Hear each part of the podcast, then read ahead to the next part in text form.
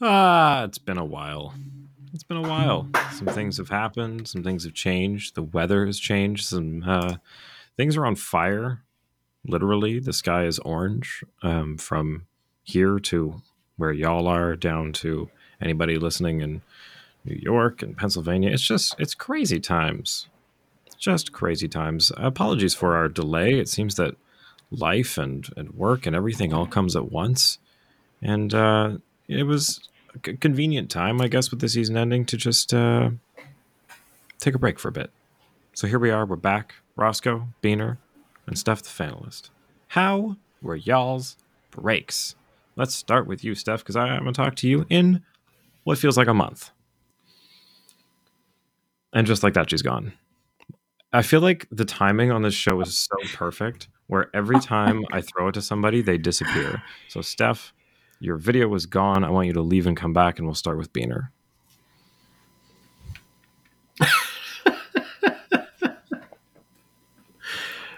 How are you doing? Well- How you been? Uh, busy AF. Me too, buddy. Um, yeah, not still not really complaining too too much because I know there's a lot of people out there that are having trouble finding jobs or getting enough work, but it has been a little a little crazy, and we're just getting into our busy season, so trying to keep up on everything while working my butt off, and the Fanalyst is back. That she is. what would Leafs late night be without connection issues? It's me. I I'm the problem. It's me, okay?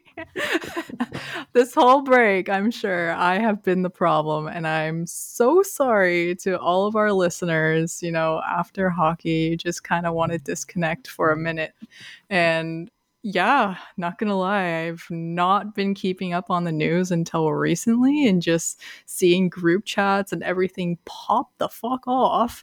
And I'm like, guys, like, what's going on? Keep me updated. But yes, we are here to talk about it after so long. I'm so, so sorry once again. Yeah, see, I feel like I'm somewhere between you guys. Like people ask me, "Oh, are you watching, you know, the rest of the playoffs?" I'm mm-hmm. like, "I don't give a fuck. I'm sorry. Like I I really don't care who wins. I am, however, paying attention to signings and trades and things that have been going on because I find that part interesting because it's about next season. I'm done with this season. I don't care which one of these. I mean, it'd be cool if Vegas wins, but it would also be annoying if Vegas wins because they're only like 6 years old. But it would also be a little bit of a um it would feel okay if Florida won because I would just be like, you know what, whatever. They made it all the way there, but it's, it's looking looking not like that's going to happen. But we'll see. Anyway, So I've I- I've I've kind of come around on this. I really didn't want either team to win. Um, base Vegas basically for the fact like what you said they haven't had to suffer enough yet. it's been so easy for them. What do they got? Two Eastern Conference Finals and uh, or no, an Eastern Conference Final and two Stanley Cup Finals already. What Western Conference? Western, sorry. You know what? Um, it's this is how long it's been. You know what I mean, I though. think Johnny, the Johnny's most geography's screwed. I've been, you know what? I've been so far east that everything, uh, everything's just east. You know. I think the most important thing about this win is that whoever wins, it's it's going to be their first cup ever. That's cool. And under understandably for Vegas, right? But they've been so far so many times and then there's Florida and hey, final round here. What's the biggest difference maker in my opinion? The refs are finally using their whistles.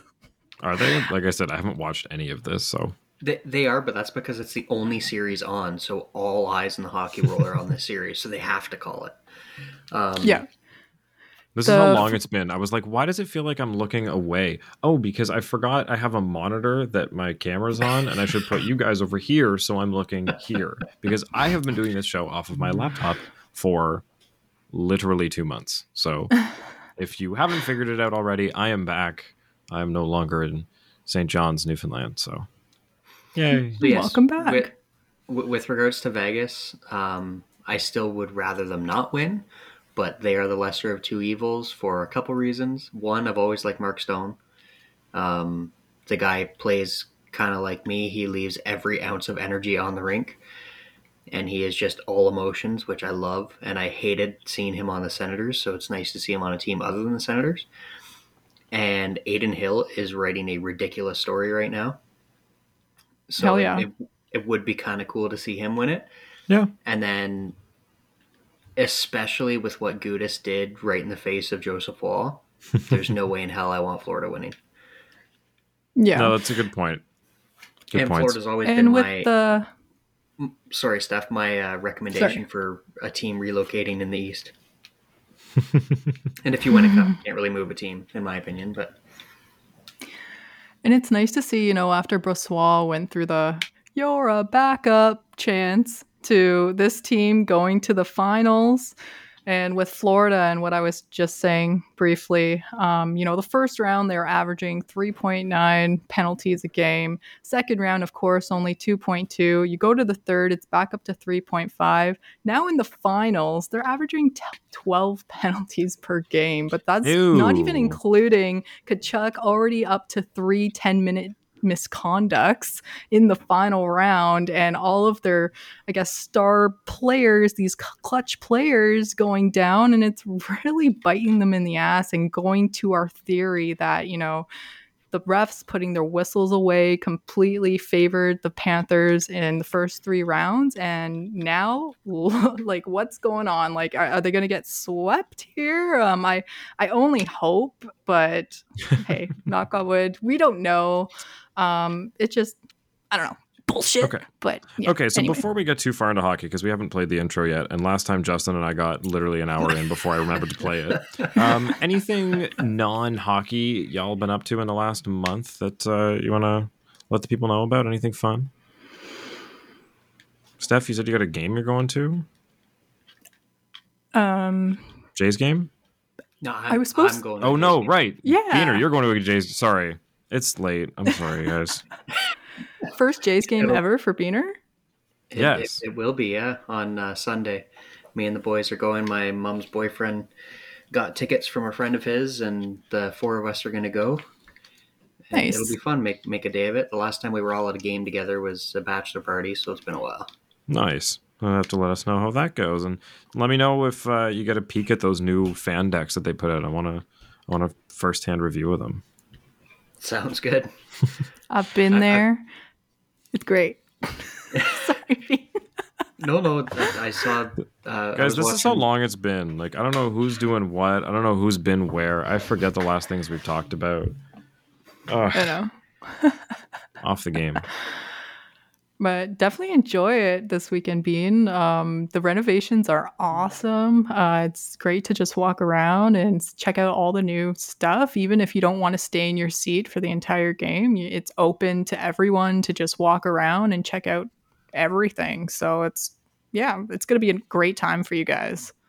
I was watching a game the other day. It was at home, and someone was in. I guess there's um, I think it's the Schneider's deck or something like a hot dog deck, Yep. And they were eating a poutine hot dog. Yep. Yep. It was a hot. It, that looks. I need to try that. I need to eat one. Didn't we talk about that in the Discord that Beaner's not in? I'm in it. I just He's in it. never remember to look. Darty's I'm not. the, I'm, I'm the old guy in the group. Remember? I'm just saying. You- hey, you know what? There are people that have jumped on there that are not technologically inclined, that are just figuring it out together, and we're all in it. Yeah. So, Yeah. uh, fun, fun little thing I did. I don't know if you guys are.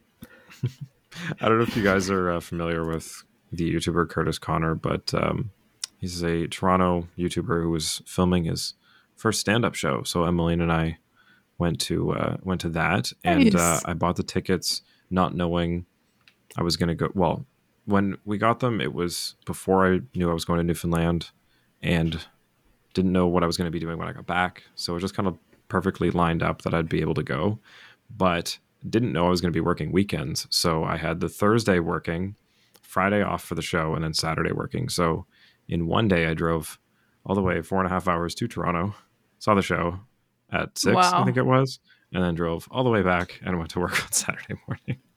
Oh my God. But it was worth it because we were uh, we were in like one of the the back balconies at the Danforth Music Hall, and they were like, "Hey, are you guys okay with being on camera?" We're like, "Yeah." And they're like, "Do you want to come up to the front row?" We're like, "Yeah." so they so we're like three rows back from the front because there were just like a couple open seats and they want to fill it for on camera. So that was cool. I guess it's because we weren't wearing any logos. and uh, Mm, I like to also think it's because we're hot, but you know, uh, duh. duh.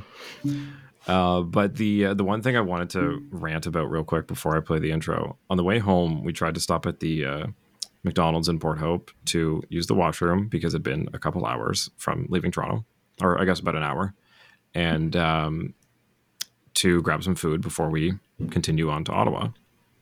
It is nine forty, I want to say nine thirty seven ish, somewhere in that in that range, and it says the place is open till ten and I go up and the doors are locked. I'm like, um, pardon me. There's also like 14 cars just like outside, people like walking up to the door, and like some people going to the drive through, and they're just like, oh no, it's it's drive through. I'm like, no, it's not.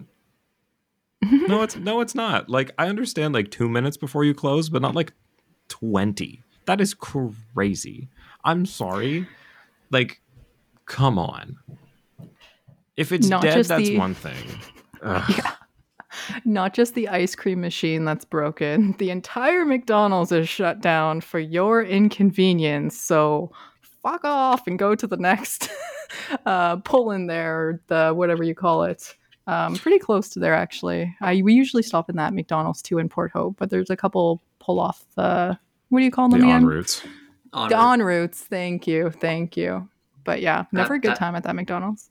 That McDonald's there on the other side of the highway, there's like everything Tim's, New York fries, all that. If I'm stopping there, I, I either get the New York fries or around the corner from McDonald's is Arby's. Hmm. Ah, yeah. But uh, I run into that all the time on the road. I actually had that yesterday morning. I had to go the majority of the day without a coffee, which drove me insane because I had my van and the pump test trailer. So a sprinter van with a 14 foot trailer behind it, which does not go through drive-throughs. Mm. And the Tim Hortons only had the drive-through open until 8:30. Oh my gosh. Hmm. Hmm. Not fun. Well, I tried to go you're to the driving- 20. Sorry, go on. Oh no, I was just gonna say your driving sounds like my last Wednesday when I was messaging you and Southey about getting together. I left my house at three in the morning and I got back at one in the morning. Oh. Whew. Oh. They didn't give you a hotel? I I figured I'd rather come home. That was my I'm- call. Yeah, sometimes it's better to just like truck it out, go home. Uh, fun fact about the ONRoutes. Do you know who uh, founded those and built all those? Started that company? Co-owner of No. MLSE, Larry Tannenbaum. Oh, Right? wow. Just to bring it all the way back. And with that, let's start the intro. This is Mike Ross, public address announcer for your Toronto Maple Leafs, and this is the Leafs Late Night Podcast, your post game destination. And now, your starting lineup Roscoe, the Fanalyst, Southey, Beaner, and Darty Brodeur on the Leafs Late Night Podcast. Yeah, welcome back, welcome back. It's been a while, but we're here. So lots of things have happened. Last time I was on here was with Mr. Biener, and we were talking about how Dubas was gone and Brad Treliving was the top prospect to become the Leafs' next GM, and uh, that we were probably going to see somebody with experience step in because that's the position that they're currently in. And look, everything we talked about kind of just fell into place. So here we are.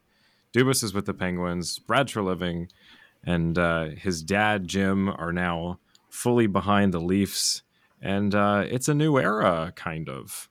What do you think? First impressions, Steph, because I tried to toss it to you first last time. Go for it. First impressions, Brad Treliving. First impressions. Oh, well, I had a, I don't know, a perspective of him before his media um, availability, and then after he spoke, it I just felt a lot better. Uh, he came off really confident, obviously super experienced. Um, he doesn't have the most winning record, and when you compare the draft picks with Dubas, it's like, eh, like kind of there's no big difference there. Like this is a guy who put together Calgary's core at the time when they had their 50 point season. Uh, he did or 50 game sorry point what am i saying 50 win game winning season and you know he drafted some really high quality players but I think it'll be a nice change, right? Like the way that the Dubas thing went down, it just didn't sit right. And that whole Yeah. week was a shit show. Um, maybe this will be the nice change that this team needs. And something that really stuck out to me from his media availability was that, you know, when asked about the core, he completely disregarded that this team was all about the core. He's he pretty much said, like, this is a 23 man roster as the Toronto Maple Leafs. Like enough talk about what you do here about these top four players. Like I I enjoy that perspective and looking at the team as a whole, and I'm not disregarding Dubas by any means, but it seems like he coddled them a little, in my opinion. And um, maybe this is kind of like the little whip this team needs, especially you know after seeing even the Ross or the Mar- the Marlies uh, coaches go down and get wiped out as well. So, and these were some of Dubas's guys too. So. I don't know. There's there's a lot to say. I love that his dad's a huge Leaf fan. I love that how it comes into full circle like that too. Um, the one little thing him not being a full participant at the upcoming draft, but those were the conditions placed um, by the Flames while granting him the permission to speak with Toronto. Fine. We only have like three picks, anyways, but yeah, I don't know. I'm trying to stay positive because we can't really control the rest. So, two things I want to touch on there. One, uh, I think it's an interesting point that um, you say that the guys were too coddled. I think what's really important is that he sees the team as a whole and and not like you said as a core four plus everybody else because it, it forces those guys to take more responsibility and accountability for what happens because it's not you know oh well it's the rest of the guys it's not us it's now a whole team effort and uh, i think that change of mentality will do a lot more than people um, are really or you know what i mean? It's going to do more than Yeah. you think. Um yeah fuck off. It's been a while talking words. Been alone. Um I didn't say a thing. didn't have to. So the other thing is uh, i think we need to go through the process of copywriting Fanalyst because uh, if boston pizza is now going to be hanging around the leafs they've got this new fanalytics thing going on i think we gotta beat them to the punch here because we've had this going longer than they've had that campaign going like i don't know Yeah. i think we got a case here Yeah, honestly. Um, I don't know, man. Like, this is a good turn of the page. And no one would have said this in March when Dubas was pretty much ready to sign his contract. And after trade deadline, Shanahan, you know, reassured him that he liked what he did and he saw him as the general manager moving forward. But that whole week just, it just fucking blew up. Like, both sides sides mismanaged it and there's it's so complex um Do you think at the end of the day, Shanahan made the right plan by not offering um, a new contract to Dubas? Because what we've heard so far is that one was offered and they came back and wanted more money and control, and uh, he just said no. And um, yeah, do you think it's the right move by not giving more power and control to Dubas and more money after his record there? i honestly don't even think it was about the money because if it was about the money jason spezza wouldn't have quit like that like i think it's way deeper and political than it appears um I didn't realize that the MLSE had so much control in making hockey decisions. And I think we learned at the end of that week that at the end of the day, it's the Shanna plan. No matter who's in charge, it goes back to Shanahan and the board, and it's up to them. And I think Dubas was just kind of sick and tired of it. And even though, you know, Sh- Shanny brought him under his wing, nine years together, like literally, it kind of seemed like he bit the hand that fed him. But I, the way it was handled, I don't know. Shanny's going into this with a really boomer perspective, like, oh, how dare you counteroffer me, sort of thing. But at the same time, Dubas was allegedly asking for more money than what Shanahan makes. So it's like, where's the reasoning to that? Because what Shanny makes six mil a year. Dubas allegedly asked for seven. The deal was five years for four mil uh, on average, and it's like I kind of agree with Marty here. Do you look your boss in the eye and demand more money after not really having success? Like, this is a results based business at the end of the day. The goal is always a Stanley Cup. Um, in his tenure, he made the second round. Don't get me wrong. He's made really good moves. He's signed 204 players, you know, did so much, but there's more to it. And just the allegations and speculation that the board overturned so many moves or you know dubas wanted to do something and shanny said no or you know it's like where do you leave yourself at the end? Like i don't know like there's no autonomy it seemed. Like dubas couldn't really perform his duties to what we would expect as fans? I mean, it's tough because the Leafs are a, a massive, massive corporation at the end of the day. Like MLSE is a business before it's a hockey team, right? So all of these moves are, are going to go through a board of directors that are going to you know weigh things like marketability of players and you know the the PR impact of them and and jersey sales and and like all kinds of things and like how it's going to affect the other players that are already on the team like there's so many things that would go into account uh, that this team's board would have to approve. Like, I'm sure there's tons of red tape around working for the Leafs. And I mean, the fact that Dubas was able to make the amount of moves he was and trade first round draft picks and bring in people like Foligno and Ryan O'Reilly that like moves that previous GMs weren't making. For him to say, I want more power it, and, you know, the same money and more than my boss, it's just, again, like, I, I don't I don't agree with it at that point. I think he was he was pushing the envelope too far. Um, and yeah, because you mentioned Marty, I was listening to uh, Sports is fun today. Go and check that out because uh, Marty Zilstra, spoiler alert, hates Kyle Dubas. and if you want to uh, find out what I mean by that, you'll have to go and check it out. But uh, Yeah. Beaner, I'll throw it to you. Now that all the dust has settled, we have a new GM. Dubas is with the Penguins as president. What do you uh, wh- What do you think? This uh it kind of smells a little like tampering. Right? Like the whole Edmonton Toronto thing over the last feels like every off season with Campbell and Hyman and everyone and then it's been rumored that Pittsburgh wanted Dubas for what? 2 3 months now? Yeah, and all of a sudden that's when things started to kind of go sideways negotiation wise. Now, that being said, good on Dubas. Like from a strictly personal standpoint for him, if he can get that extra money, that that autonomy at his age, um, with an NHL club, absolutely go for it. But he did, I think, maybe try to push it a little farther than he should have if he truly wanted to stay. Um, but I'm I'm kind of on the same page with Steph with regards to Treliving because first coming in, first blush, I was kind of on the fence. He did some good things in Calgary. He also did some bad things. He was, you know, pretty generous with some free agent contracts. Now that being said, you'd probably have to be pretty generous to get me to move to Calgary too.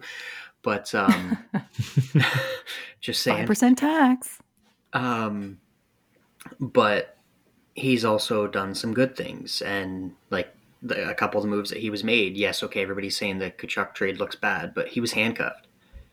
Tkachuk did to him Mhm. what PLD is now doing to Kevin Cheveldayoff. Like, there's certain things that you don't have a control over, and I don't fault the players for that. At least they told them ahead of time. Um, but with his press conference, I, I did like some of the things I was hearing. Um, with what Steph touched on, with him talking about it's not the core four.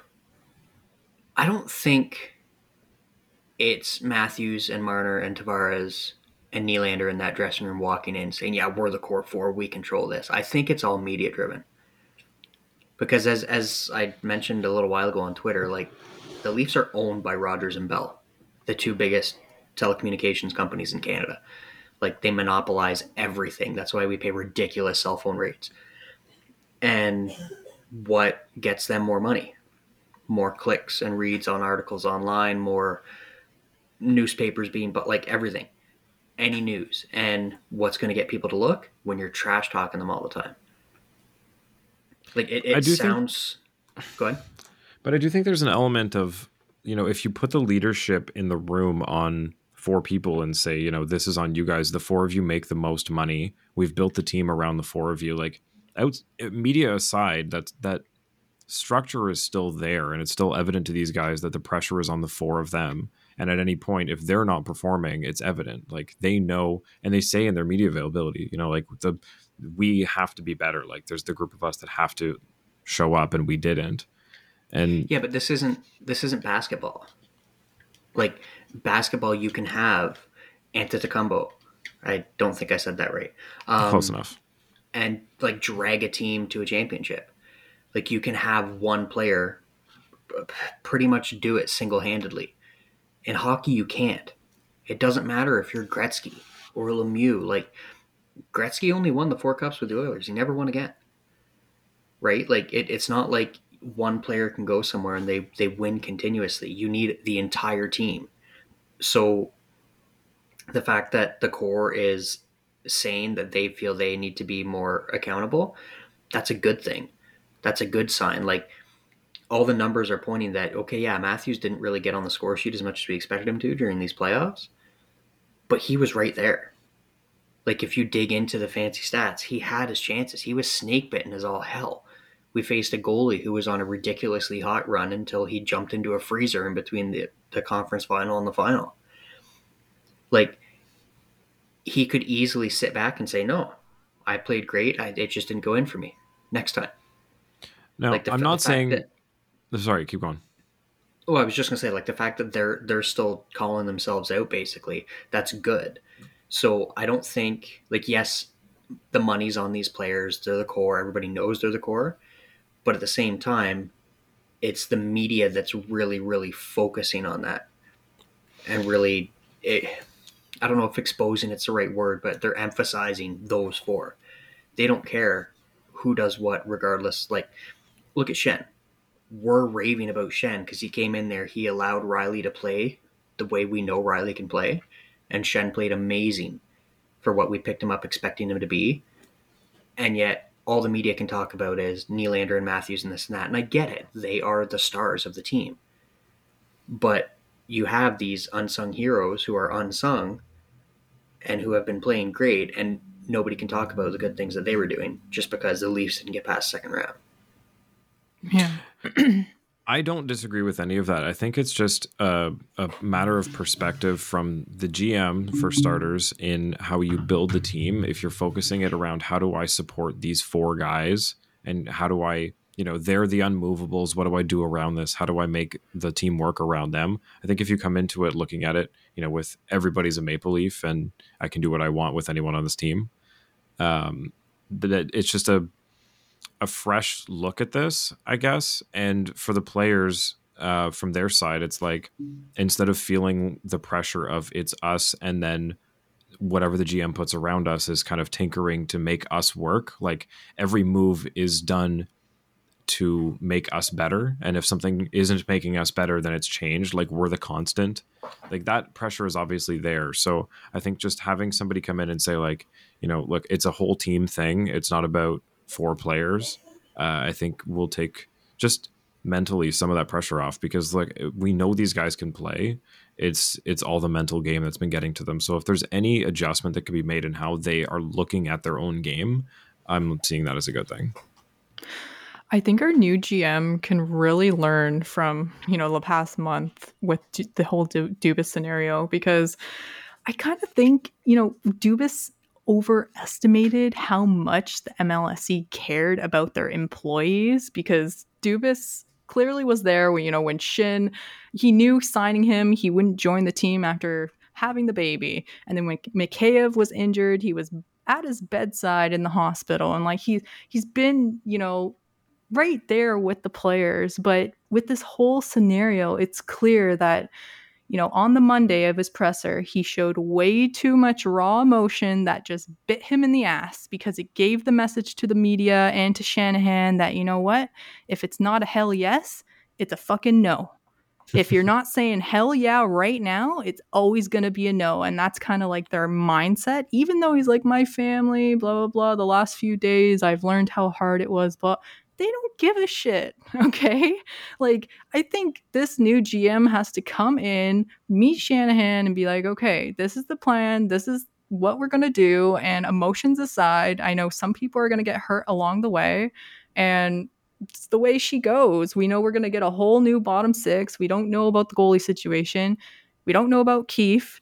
And Dubas kind of thought he had more leverage than what he had because he cared so much about this organization and took, you know, his wins. I mean, record breaking regular point seasons. They had a heart, two Rockets, Ted Lindsay, playoff round win. But at the end of the day, there's no cup.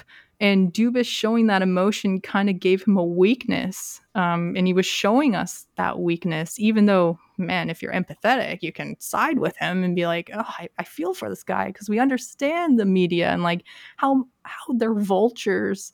But it was clearly too much. He wanted more, didn't get what he wanted. Now he's the prez in Pittsburgh, doesn't have to travel, makes more money, exactly what he wanted, and he's not going to have to dabble in the things that he used to while getting overrun by the board.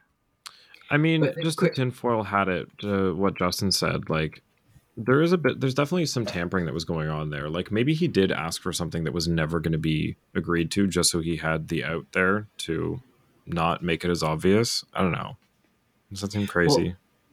Not not to mention the fact, like, look at it from a mana- managerial standpoint. If you're Shanahan, you're in charge, and someone who you are their direct superior, you've been in talks with them as far as you know, as far as all discussions go. They're interested in staying. You're interested in keeping them. You've given them an offer that is already an increase on what they're currently making.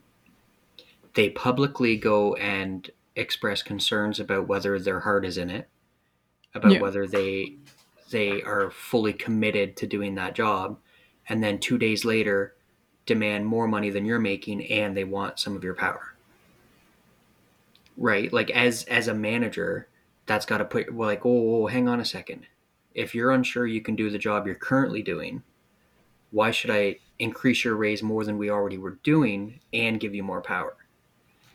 If it's so hard Yeah. on your family that you can't no, I'm, I'm not saying it's not like I, I don't want to sound insensitive here but from a business perspective if it's so hard on his family that he's unsure if he can do the job he currently has there's no way in hell we're giving him any more power right No, Yeah. I agree.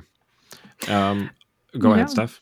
Um, if I, you know, if I were Shanny, just because I have a heart, but I understand where you're coming from. I, you know, the next day I would have set up a meeting, meet meet Dubas face to face to really talk about it, uh, not just make the decision emotionally over text at dinner, and you're like. Ah, fuck this guy. I knew it. I thought about it all week long. I knew he wasn't going to be in. Like, he's freaking bailing on me now. And, you know, like, he's kind of seeing it as like, he shot me in the foot now what am i supposed to do and he's kind of like okay let's just turn the chapter here but i don't know man like both both sides fucked up in my opinion um, but it might be for the better i mean kyle is getting what he wants with a different organization and now we have a new face who's going to hopefully leave, lead this team to better things. And based off his record like this guy is known to like big defenders um, guys who are you know taller than six five it seems and heavier than 220 but i hope it doesn't go down the route of you know the tw- 2000s leafs um, sort of deal. But he's already made a really good move in his first week guys and that is shane doan assistant to general manager hiring him today which you know i don't know if anyone saw coming uh, maybe not me because i haven't been following closely but this was definitely a turn no in the whisper of this. well, the talks of Matthews. Is he going to stay? Is he going to go home? You know, reverse Uno card on that one. We're going to take your guy and have him join us in Toronto. And who doesn't want to, you know, be in the hockey uh, center of the universe? So, welcome So- Shane Doan. I, I do like the idea of this. Doaner has played a part with some Team Canada's, you know, over the last handful of years, trying to dip his toes into managing in all aspects. And from that sense, it's good. Now, Treliving has had experience working with Doan when he was with Arizona because he was previously with Arizona before he was with Calgary. So there's that aspect of it too. Um, instantly, everybody started pointing towards the fact that Doan was Matthew's favorite player growing up. So how is he going to yep. leave with Doan there? All that. And I do like that part of it, but at the same time, as I mentioned in our, our chat too, how much of a bad spot does that prove that the Coyotes are in? Like this is a guy who was widely respected as one of the best players that had never had a chance to win a cup for the longest time. He had so many chances to leave that organization and he stayed. He is probably the reason that they are still in Arizona aside from Bettman because they had someone like a face of the franchise forever. He's their Cam Atkinson. There was no reason for him to stick around and be your hero, and he did it anyway. like the, the fact no reason he... to stick around in your shit hockey town, and he did it for you. And now yeah. you've managed to push yet another person out of that organization that actually gives a shit about them. It's insane how badly that team is just fumbling themselves. It is. Yeah, but I do love Doan still... coming in just because like the Matthews thing, I think it's it's nice to bring a bit of home up for him and like one of his heroes. Like I mean, first you have Spezza. It's kind of a replacement for Spezza, right? Like somebody that you look up to that you grew up watching. Yeah, as long as it doesn't affect in in my mind it doesn't affect Pridham staying because I'd really love for him to stay. I think it, his cap wizardry alone is is good enough to cover his salary. I don't um, think he's um, going anywhere as long as MLSE's signing his checks. This is true. Another thing, Shane Doan's son, if I remember correctly, grew up with Matthew Knies. Yep. uh, they were teammates and uh, they, yeah, they know each other since childhood. They grew up playing hockey as teammates and man, we're still collecting captains here because 14 years Shane Doan was the captain of the Coyotes, and for 11 of those years, Treliving worked as AGM of the Coyotes. So there's a connection there. Obviously, captain always talking to management. Um, couple gold medals under his belt, like you mentioned, Beener. And he has a relationship with the team's director of player development, Hayley Wickenheiser, from the Ooh. Team Canada activities. So there's a lot of connections here, and honestly, it's it's a fresh. I don't know, it's fresh, but at the same time, Spez, I'm sorry to lose you, bud. Like, we'll always love you. Um, Katie uh, at it's Mitch, it's Mitch Marnie um, had had something posted on Twitter um, outlining passion. Passion accepting sweet Spezza isn't ours now. so sad. Aww. But yeah, I think it's good. Very good. Um, and Matthews ain't leaving. He better sign that eight year deal right now. I don't know. But uh, okay, let's play a game, okay? Yeah. So this is called Should They Stay or Should They Go? You ready? Ooh. This is a uh, random song off of our soundboard.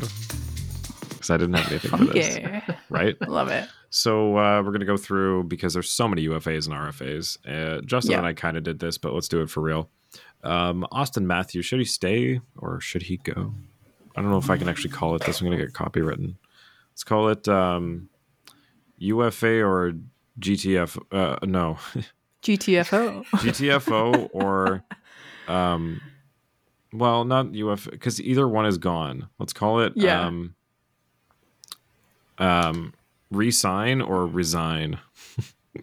resign or resign from the Leafs. Yeah. So Auston Matthews. that is the not the player you should be starting off with because anything other than anything other than resign is is a non-starter. You don't okay. get the chance to get players like this very often. Any way, shape, or form that he is not on this team, you lose. There you go. Obvious yeah. answer. Um, I mean, fine. Let's just skip to the ones that mean something then. Um, First one up, Noel Acciari. Resign or resign? You definitely have to resign this playoff hit leader. Literally just lost the, the lead in hits in the final. But Acciari Cookie leaves no crumbs behind. I think this guy is solid. He can easily act as your third or fourth line center. Um, he's great on the dot, even. He finishes his checks as previously talked about. Man, that's a priority for me. 31 years old. What do you give him? Whew, as a UFA. And he was pretty cheap beforehand too, right? Um, I'm just pulling up his contract here. Let me, let me get He- those so he you don't was have to change. One was at point six six. 1.25. Yeah, his contract with St. Louis was 1.25. Oh, okay, yeah. And I would give him two and a half. Why? Why? Why not? Especially if you're going to clear out Kerfoot or Justin Holl. and- um, Why? Why would you pay him so much money? He's never made that much in his career. He's 31 years old. Why are you all of a sudden doubling his Max. contract? Mm, I think he's valuable, and I think we're choosing between a couple valuable guys if you're going to go that way. Even Kampf. Then you have Holmberg coming up into the mix. If we're just talking about centers for a sec. Maybe I'm overpaying right now. So- very much overpaying. If if it's me, he's 31. Last year he was only given a one year contract. He's made an estimated eight million in his career. Uh, honestly, I say you sign him to like see if you can get at three at 1.5, three years at 1.5. Yeah, I was gonna say That- two that- years, 1.5. Three makes the, the same sense. Because then you're giving him a little bit of a raise because he's probably going to try to get every ounce that or every extra that he can, and then you give him that extra year because it's us. We can pay it. Who cares? And he is only 31 still. I think you Mhm. can still get a handful of decent years left out of him. Um, and then that might entice him to sign because there might be a team out there that offers him two and a half. Like if you give him three at if you give him 1.5 for three years, that's half of what he's made his entire career already. Yeah, exactly. I don't see anybody giving him over two. Like the most he made was 1.6, and then he took a 1.25 one year to, to prove it. And I mean, he's a role guy. He's not going to make any more than that, I don't think. Uh, Zach Aston Reese, 28 years old, coming off uh, ba, ba, da, da, 1.725. No, sorry, 840,000. Formerly 1.725. I Walk. I agree. yeah. If if he's willing to come back at, at like a one year league minute deal again, sure, bring him back. But if he's looking for too much, then I I don't really think it's worth it. Like the the reason that I hesitate giving him another one year deal is I don't like these guys that take up the spots of a Marley that we're trying to break into the lineup or somebody we've been developing. Like I don't like that. You know, there's the option when someone gets hurt. It's like, yeah, we'll put Zach Aston Reese in instead. It's like, no, no, no. Like, put somebody in that you've been trying to get to this position instead of somebody that you're just bringing in. You know, from a, a twenty, what it'll be twenty nine from somewhere else. Like, I don't know. I feel like we've taken too many opportunities away from those guys. But the only thing with that is you have the like the post lockout Leafs who if they did give their young guys a shot, they were giving them a shot on the fourth line. Like I don't want to see Roni Hirvonen come up and immediately get thrown on fourth line minutes. I want to see him get a chance. Right? Like if you you have Czar to play that bottom six role. Yeah, but I mean, that case can- scenario, you get a ton of injuries, he can play up. But like, you you wouldn't cut you wouldn't call up Robertson and put Robertson on the fourth line if he's No, to be but I mean, there. There's want him to be also- on the first two. there's situations where you call him up because somebody higher up in the lineup's been hurt and it's just a chain reaction of everybody getting bumped into different positions so like you can still have like you know say whatever Nylander goes down and all of a sudden Kerfoot has to step up into his role or something, and now it opens up something lower in the lineup. You bring in Zach Aston Reese to fill that role. Like that's kind of what they do. Whereas instead, you keep that uh, top line open where like we saw at the end of the season this year, where you can throw Matthew Knies in, or you know we could try out Nick Robertson instead of bumping everybody up a spot and then filling the last spot on the fourth line with somebody like Zach Aston Reese. Like that's what I want to see them move away from. Because yeah, you're right. Like you don't want to see your guys step in on the fourth line, but I think there's ways to do it. Like I just said, where you you don't do that. Yep. Yeah, and these guys filled massive holes during the regular season. Uh, how many times were Marley's players rotated in and out of the lineup to find that spark or due to injury? And it happened. Like with Alex Steeves, Bobby McMann, we had Holmberg playing nearly half of a season, right? So I would love to see these guys get given the opportunity.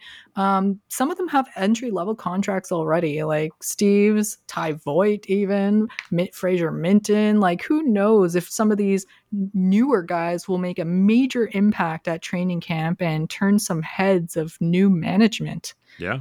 Also, we found out Carl Dahlstrom left for Sweden, so no longer with the Leafs. Carl Dahlstrom, good luck. Bye bye.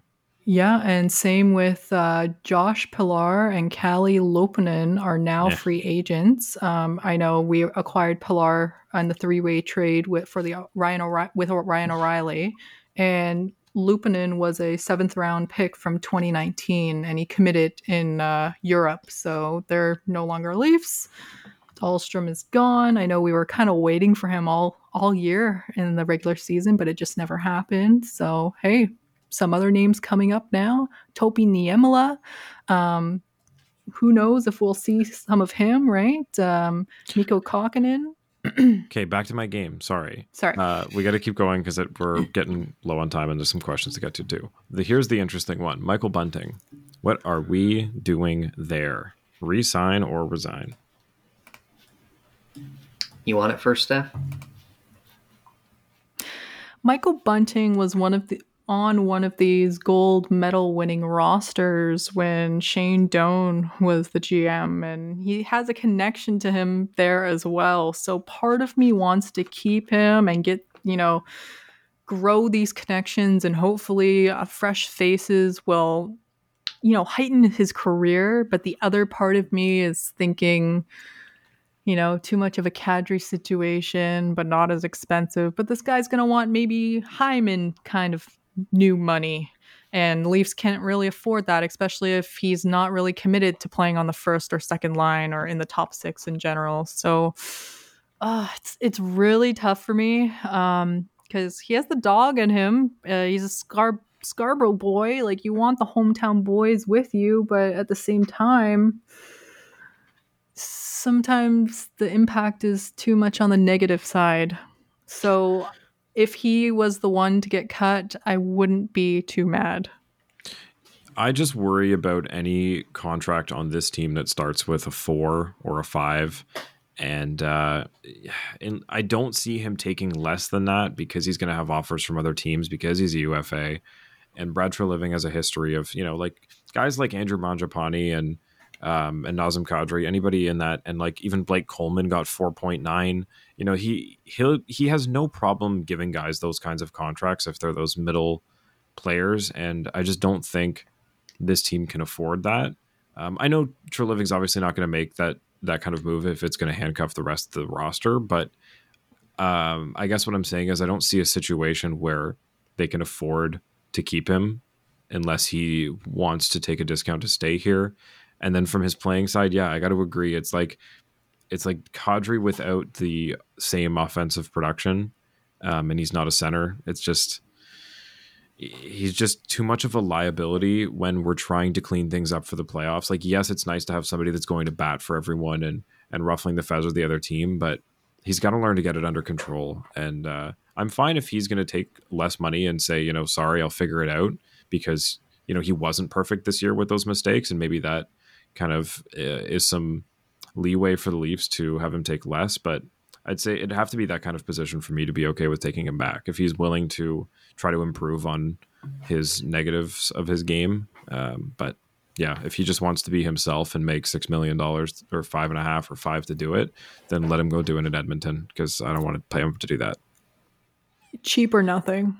Hometown discount or nothing.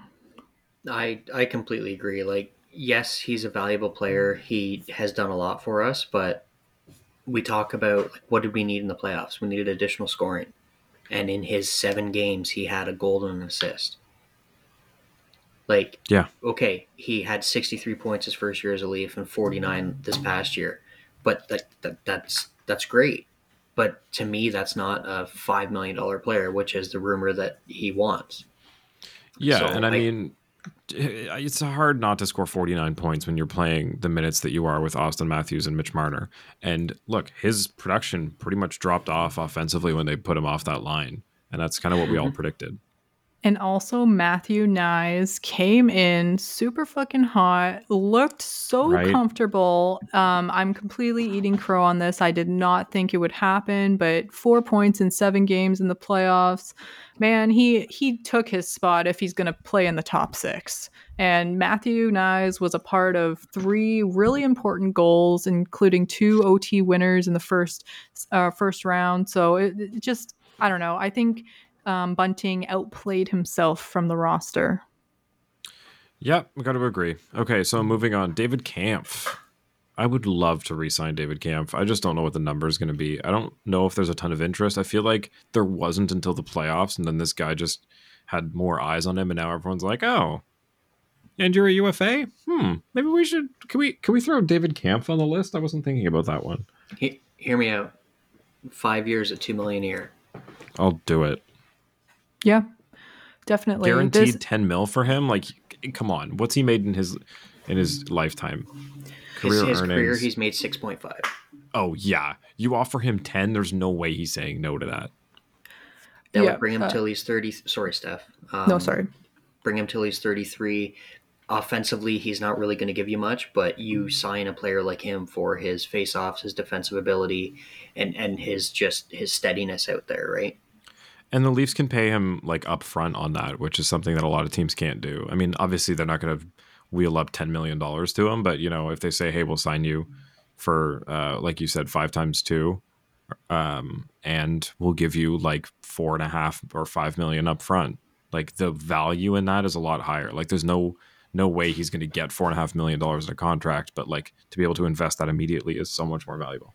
Anyway, Steph. Yeah, applause to uh, Kyle Dubas. These were two guys who were super cheap and completely under the radar. Um, David Kampf, remember coming in, he only had what, like one goal or two goals with Chicago, and immediately passed that within, uh, you know, the first however many games. And then Michael Bunting coming in with not much of a sample size, but what, like a 27% shooting, like 27% shooting um, range. And oh my God, like, I don't know, applause to him. I'm glad that we have these guys in our system. I know they're UFAs coming up, but I think these are Bunting aside, Kampf is one of those guys who should be priority, especially if this team is going to be defensive minded. Um, Kampf is extremely trusted in the O zone, the defensive zone. He's always thrown out there, especially in the D, the D zone face off dot. So, yeah, this guy does not take breaks. No cheat days, remember, for Kampf? when asked um, at practice one day, he was the only guy who said no cheat days. Hmm. So uh, next up, Alex Kerfoot. Is there any world in which we re-sign him? And what the hell is the number? If if you could get him at like kind of similar to what I was saying for Kampf, if you could get him to take a cut and go down to two, sure. So he made 925 a year for 17, 18, and 18, 19. Uh, signed by Joe Sakic. Um, then he signed with. Then Dubas gave him three and a half. See, this is one of those ones that really was not a great Dubas move. Uh, going from a 925 a year player to yeah, let's give him three and a half times four. That's definitely not going to hurt this team. And the no move in his last year. but here we are. It's finally over. Uh, the contract's up, and yeah, unless you're going to give him two, like it's just we found that his use, like you so lovingly put, is a Swiss Army knife. Uh, that's not that useful. So uh, it's Yeah. he's become a third, fourth line guy, and not the uh, the first, second line guy that maybe Dubas thought he would blossom into for a cheap deal. And uh, yeah, I think if you get him on a discount, sure. Otherwise, if somebody wants to give him some money and try that out again somewhere else, go for it. He got the additional pay for, you know, this is emotional speculation thing, but being the most liked guy in the locker room, and you know, Dubas is close with these guys, and also being all three position eligible. Um, like you guys said, moving up and down the lineup, he can take faceoffs. He's on the PK. He can play PP2. He just didn't perform to our expectations, no matter what kind of um, combination you put out there. And when you compare the contracts, it's just not doing it. So unfortunately, I think we have to say goodbye to Alexander Kerfoot. Okay, next up, Ryan O'Reilly. And Steph, what did Ryan O'Reilly say about this team yesterday? Yeah, he was on overdrive and was talking about the playoffs. So he said, you could feel that the pressure and how much it was weighing on guys. Playing against Florida and the way they came out and played so loose and just physical, as you saw, we kind of dug ourselves a hole quick and didn't respond. The uh, Bobrovsky gets hot. The next thing you know, we're down two and not feeling great about ourselves. There's so many things we could have done differently. It's frustrating. We we could have gave that series a better chance the that's just the way it goes sometimes. When you get into these moments where it's challenging, you have to find a way to give a bit more. Against Tampa, we did that. But again, there's so many things we could have done differently. And I can't help but think outside of this quote, coaching, you know, Yeah. like hmm, coaching. So that's what I was reading between his words here was that, you know, the the players did all they could, but there were some decisions coaching wise that were made that just didn't make sense to the players. Um, so yeah, little unfiltered comment there from uh, Mr. O'Reilly. Would you bring him back? I would. I would too. I just don't think we can afford to. Not at his old rate. And that's why we kind of discounted him when talking about trade line trade deadline acquisitions because he was unaffordable. We kind of didn't see any retention and you know, captain of that team, yada yada. But now he's back in Toronto. Um, his presser, you know, to end the season wasn't very convincing, but it's hard to judge based off that. I think he's super valuable, guys. Like, uh, he can be this third line center or second line center or even play the wing, but he just has to take a ma- massive discount, especially at this stage of his career. Yeah, and I just really don't see it happening. I think there's some teams that still value him. Boehner, what do you think? I'm kind of in the same boat. Um, I'd love to see him come back, uh, but realistically, the most the Leafs could probably offer him is five. Like you do five by five. That yeah, and I mean that's into not his late thirties. Like that's a, a two and a half million pay cut. Now he's lost a little bit of a step, but e- even then, do you really want to go and and tie up? Like, are you moving JT to the wing permanently, or are you then going to have your three centers taking up 27 28 million dollars? Yeah, I just I don't think it makes sense because even if you give him the five mil, I think in two years you're going to be like, shit, we got to move from this contract, and that's not going to be an easy one to get out of.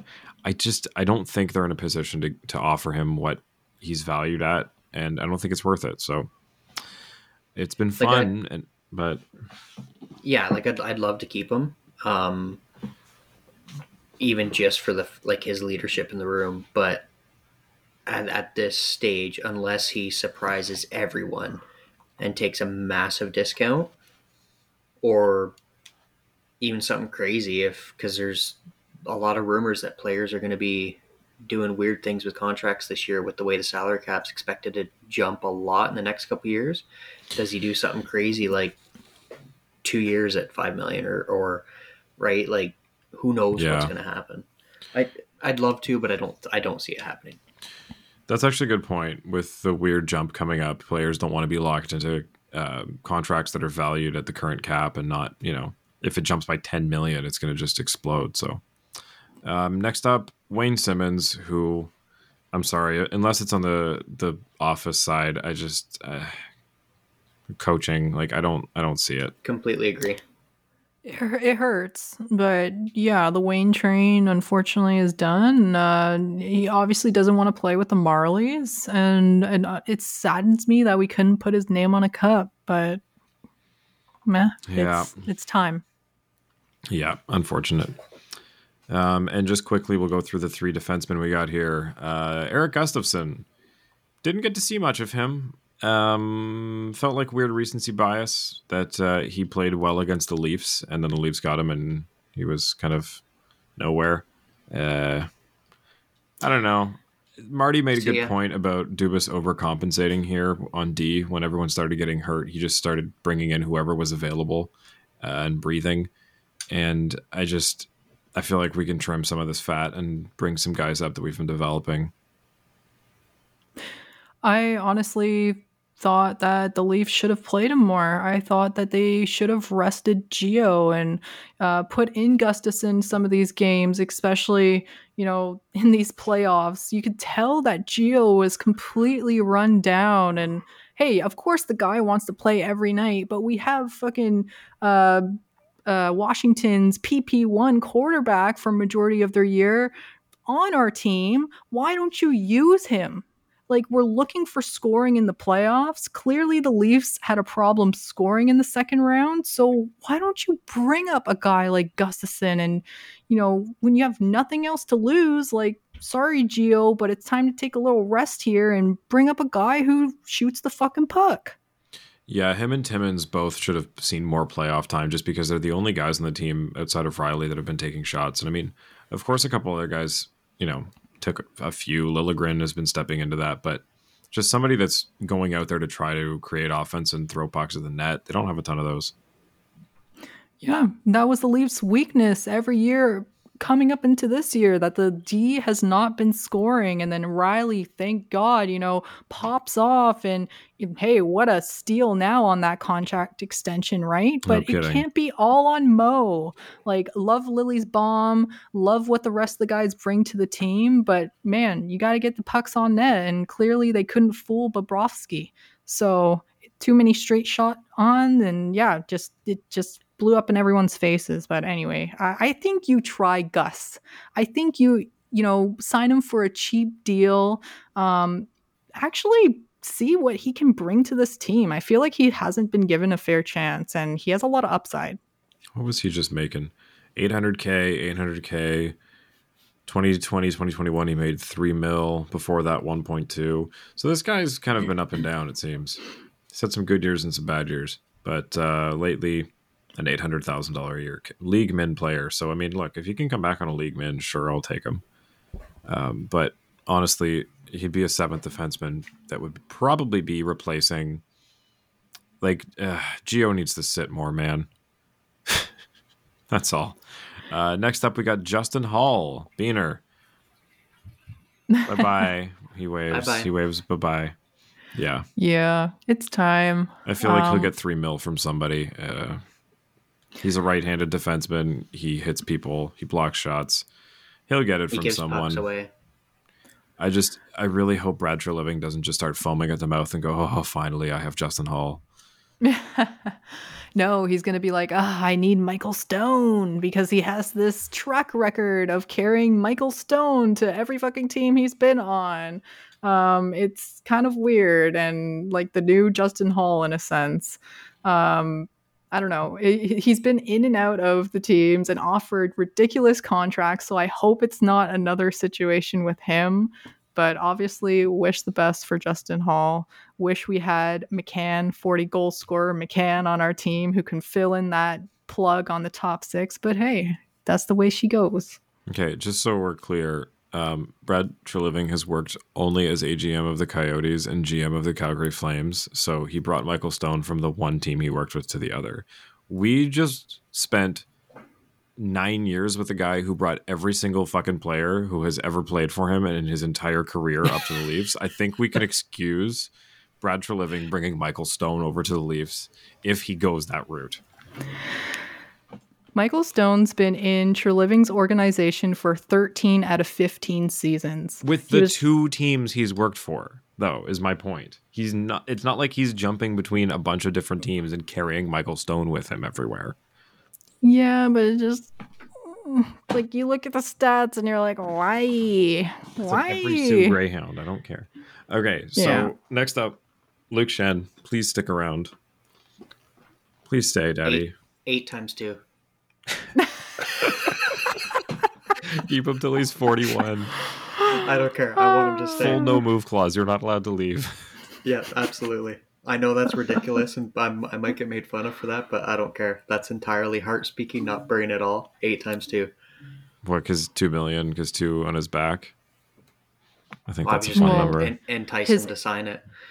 His agent believes that he's worth that. Remember those days before trade deadline? Yeah, he's a first round pick. Yeah.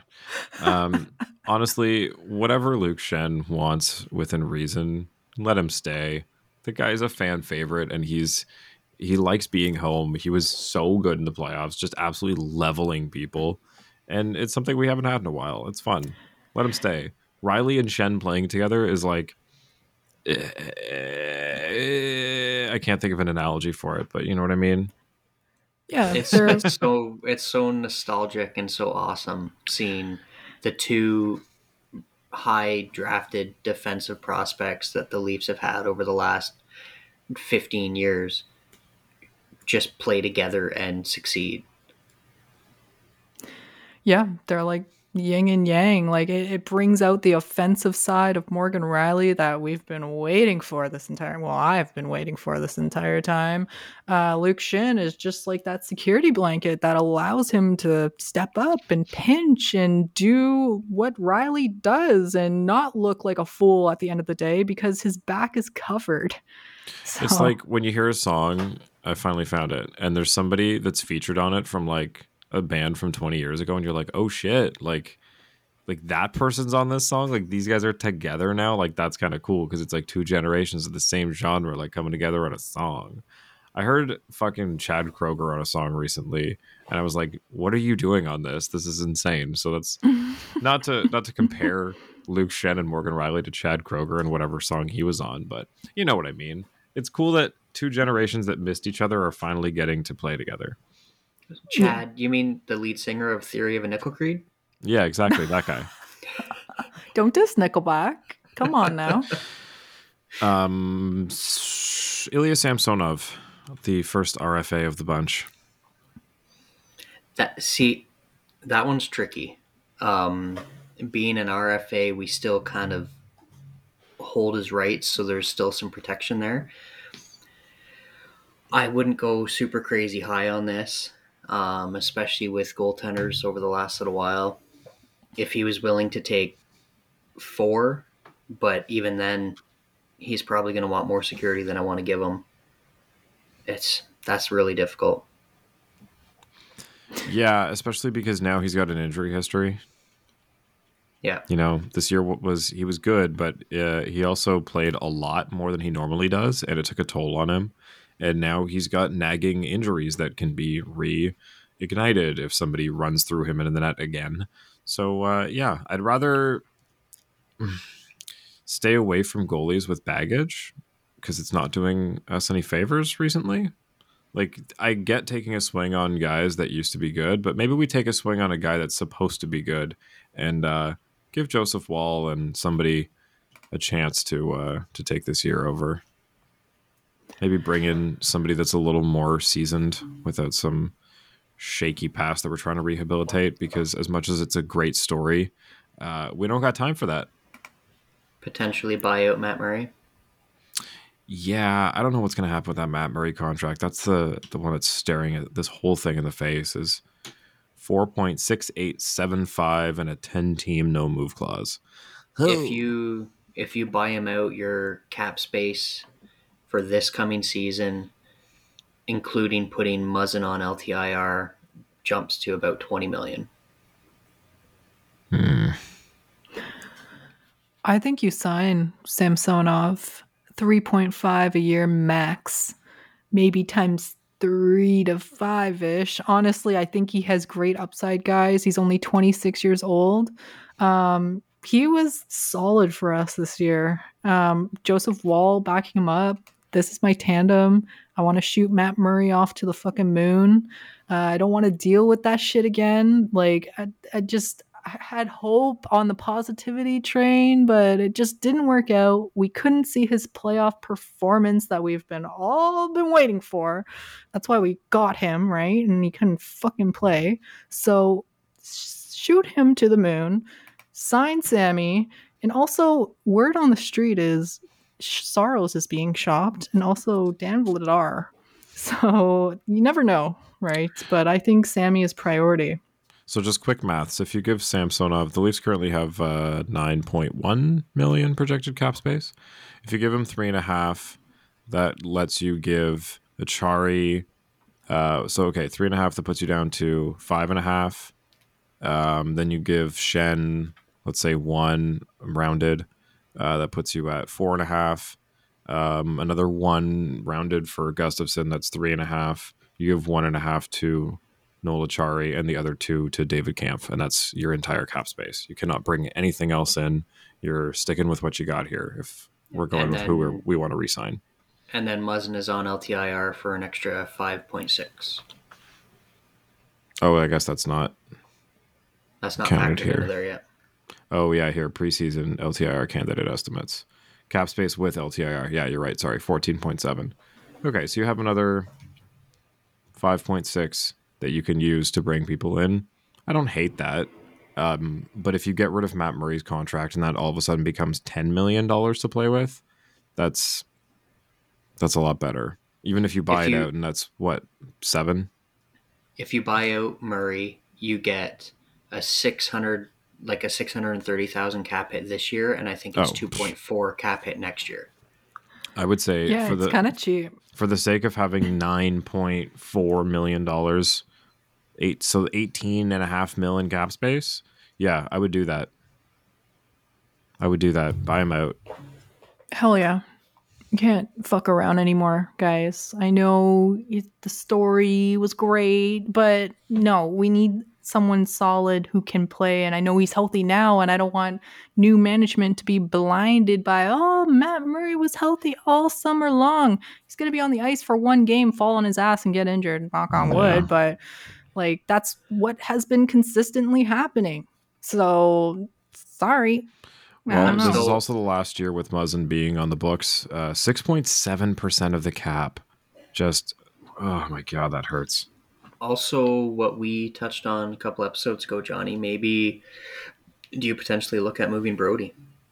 Yeah, that was the other one. Um, Steph, you were gone for this, but we're just trying to look at of everybody on the team, like who is actually worth something that you can move. And we kind of landed on Brodie because he's still good. He's got five million dollars. It's just this year, and then he becomes an RFA or uh, sorry, a UFA. Um, you know, at the deadline, it Yeah. would be a, maybe a nice rental for somebody like. But I think you go uh, you go off season move because I don't think the Leafs would be in a position to be offloading a defenseman then. But I think now in the off season, people are trying to rebuild. There's a lot of teams like look, the Flyers that are just absolutely cutting everything. You know, maybe they can bring in TJ Brodie at five million for a year to have something on the defensive uh, side.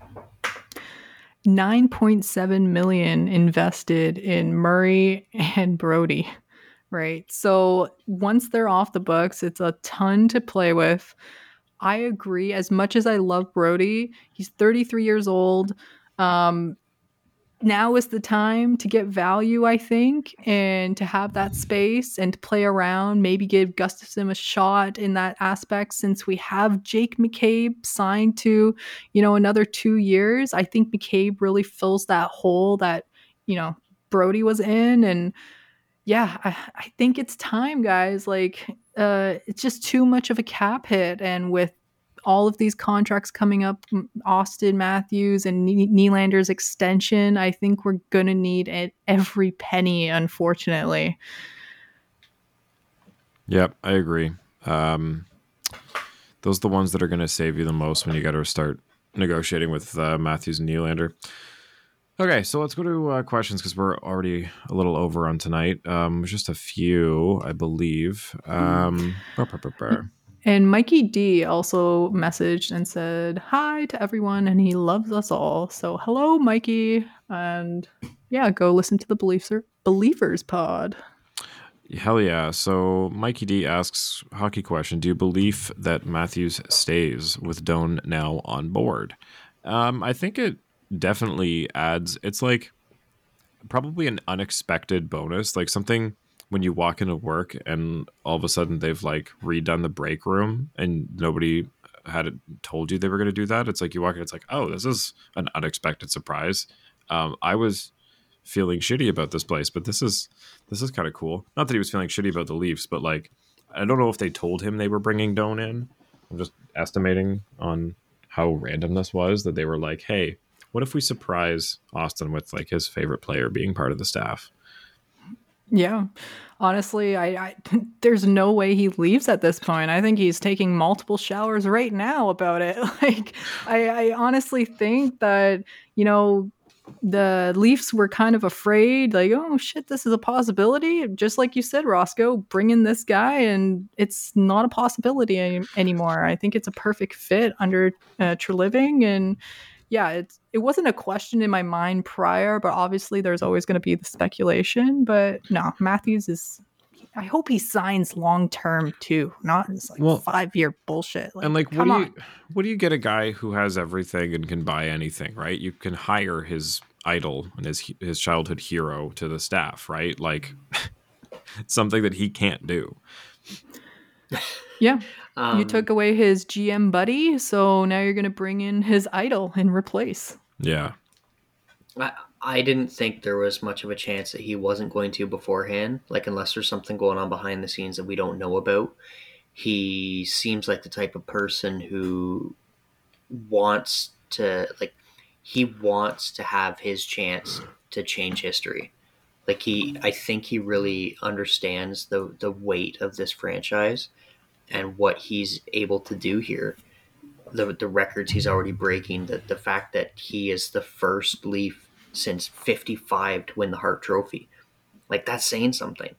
Yeah. Like, yeah, And he th- knows this it. is yeah. It with regards to hockey, this is the mecca. This is like playing for the Yankees of baseball. Like there's no better place to be, and I think he's the type of person that really relishes that. So I don't think he's going anywhere. I don't either. Um, next one here.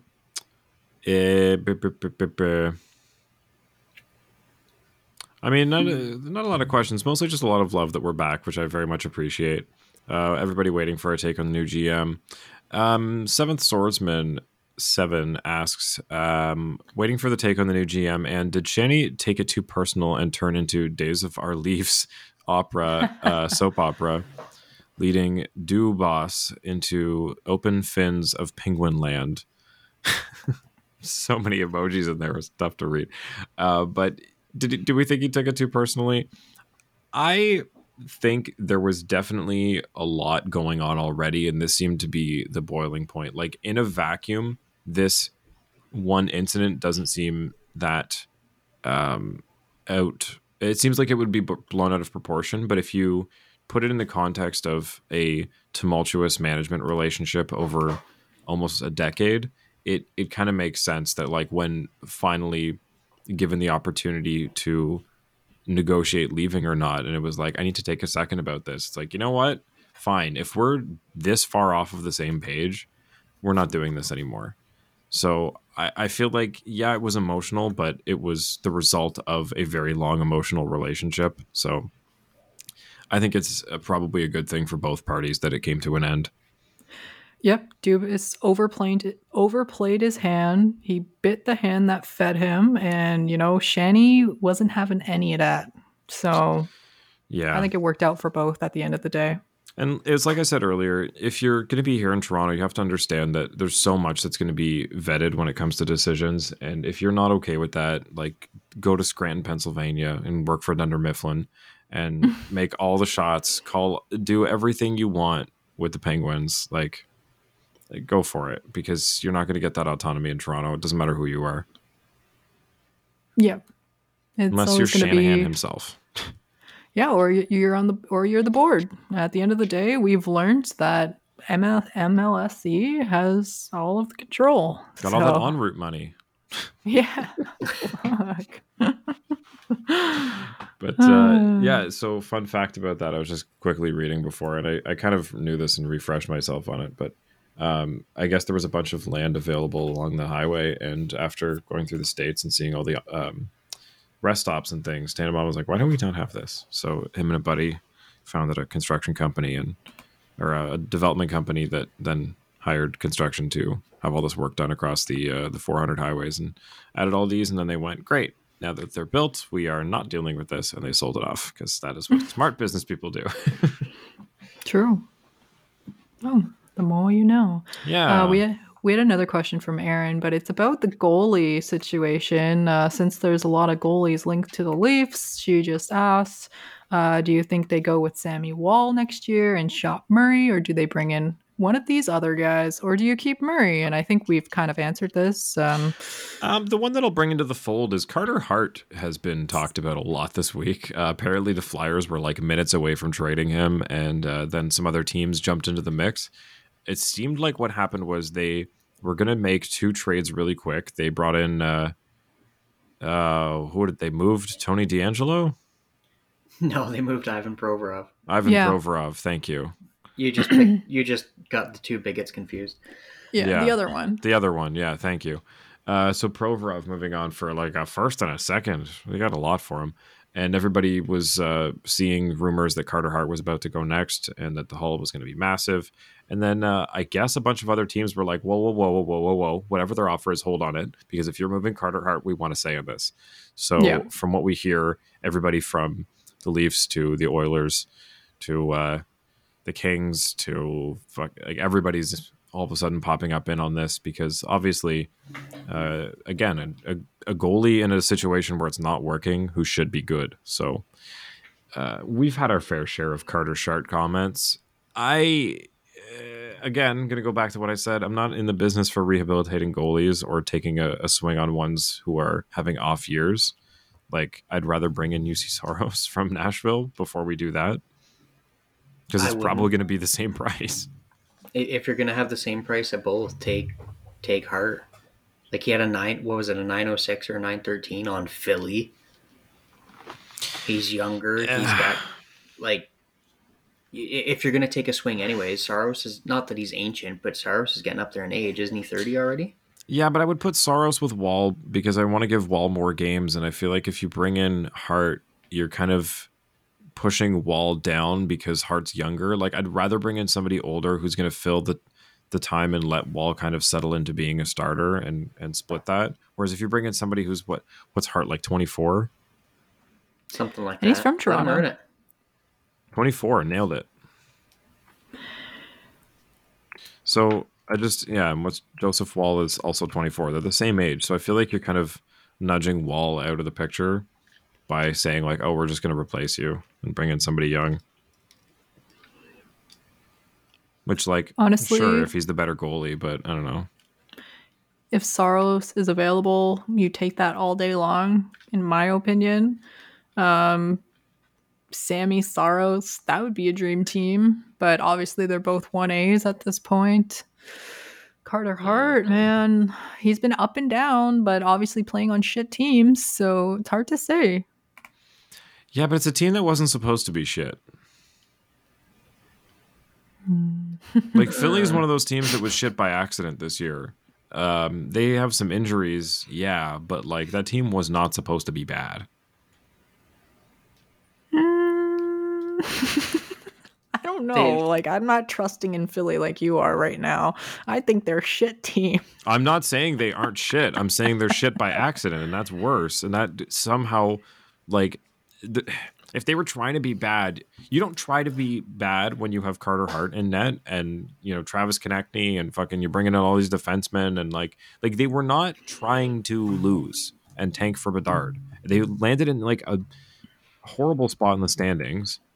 Like, where? Let me just pull it up again the Flyers had went 31, 38 and 13. So They were nowhere near the bottom, and they weren't good. So, like that to me just says that sure Carter Hart's on a shit team, but how much of that's on him?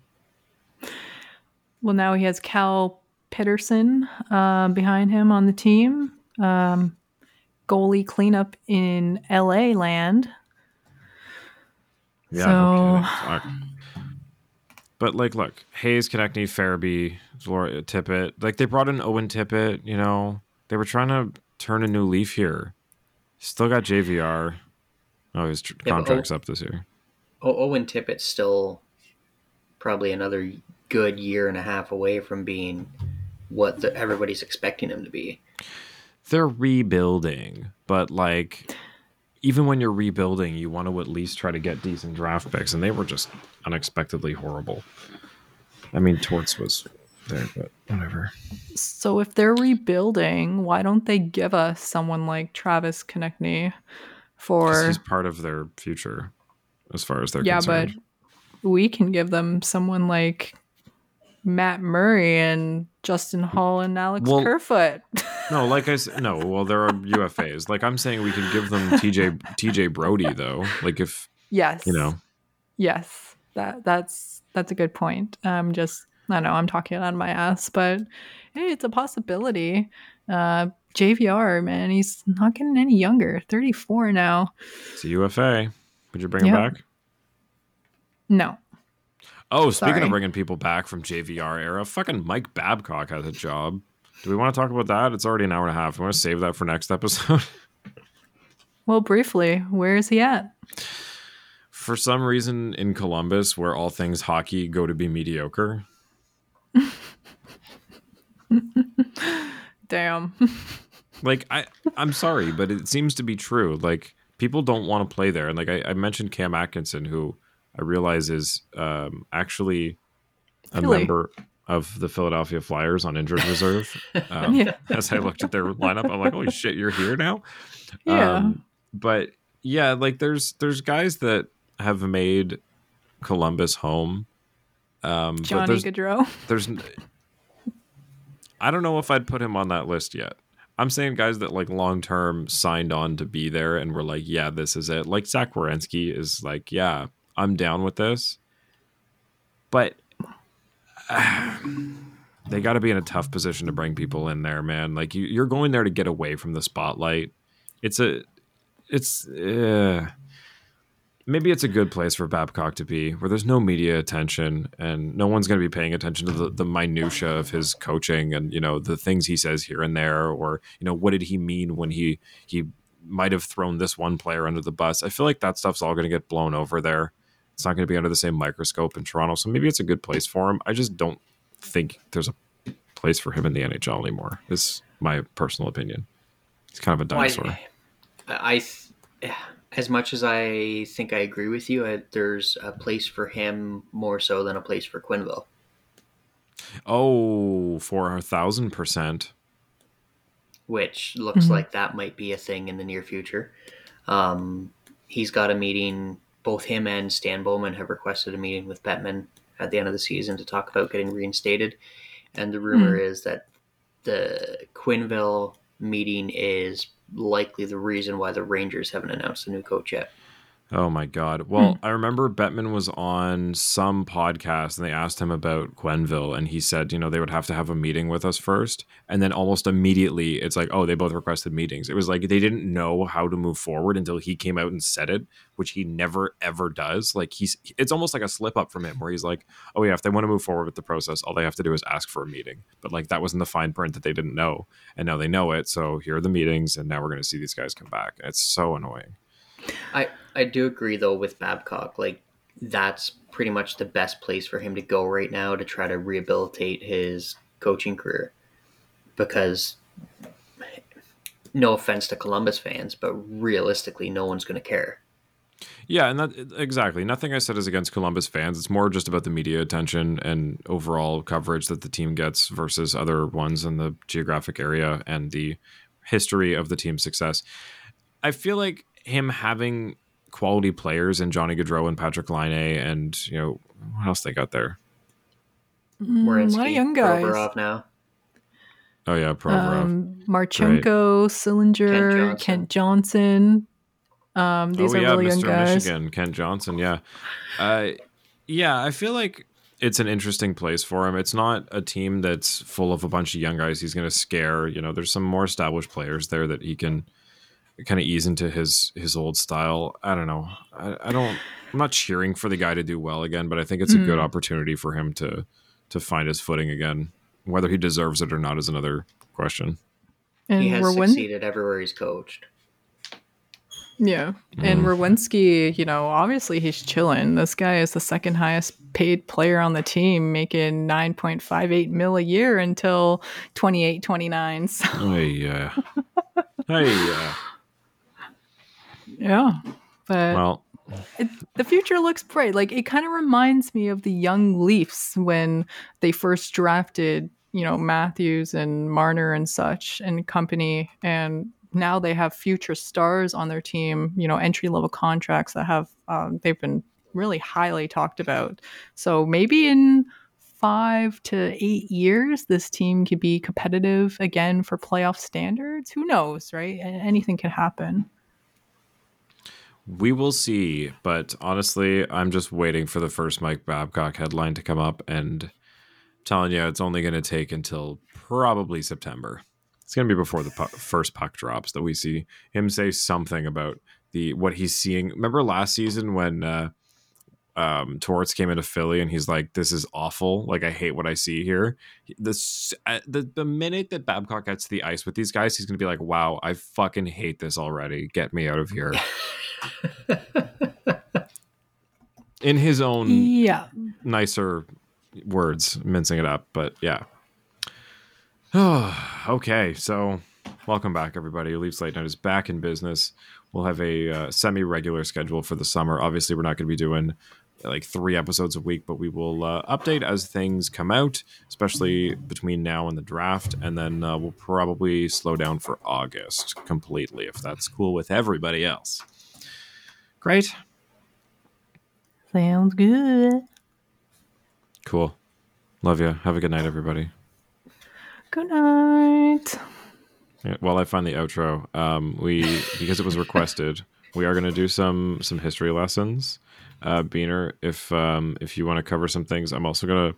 My spin on it is to be um, history, less about like you know the big stories and more about the little media things. You know, maybe some some controversy or some drama that happened, you know, over the last 20 years that people forget about. Some little storylines that were uh, were fun to follow at the time. You know, a la free Frankie Corrado stuff, stuff of that ilk. You know, remembering some fun times. So uh, I'll I'll come up with some of those if you want to come up with like real history. Yeah, I, I was I've, I've had this idea for a while. I, I'd like to do a little a little series on like forgotten Leafs or you know maybe Leafs that the the average fan might not know about that have some interesting stories, um, things that I've gravitated towards that have made me kind of like players that I have no business of really even knowing who they are for when they played, right? So stuff like that might be a little fun. Hell yeah. So if you have anything that you want to hear about, let us know. Uh, if there's a chapter of Leafs history that you've maybe heard mentioned but want to know more about, or a name that you keep hearing about but you know nothing about, let us know, and we'll do our best to dive into it and do some research for you. Have a lovely evening and rest of your weekend. It's getting to summer, and uh, hopefully the fires clear up here in Ontario, and we can get to uh, having some controlled fires in our in our fire pits. You know, roast some marshmallows and all that shite. Go to bed. Bye.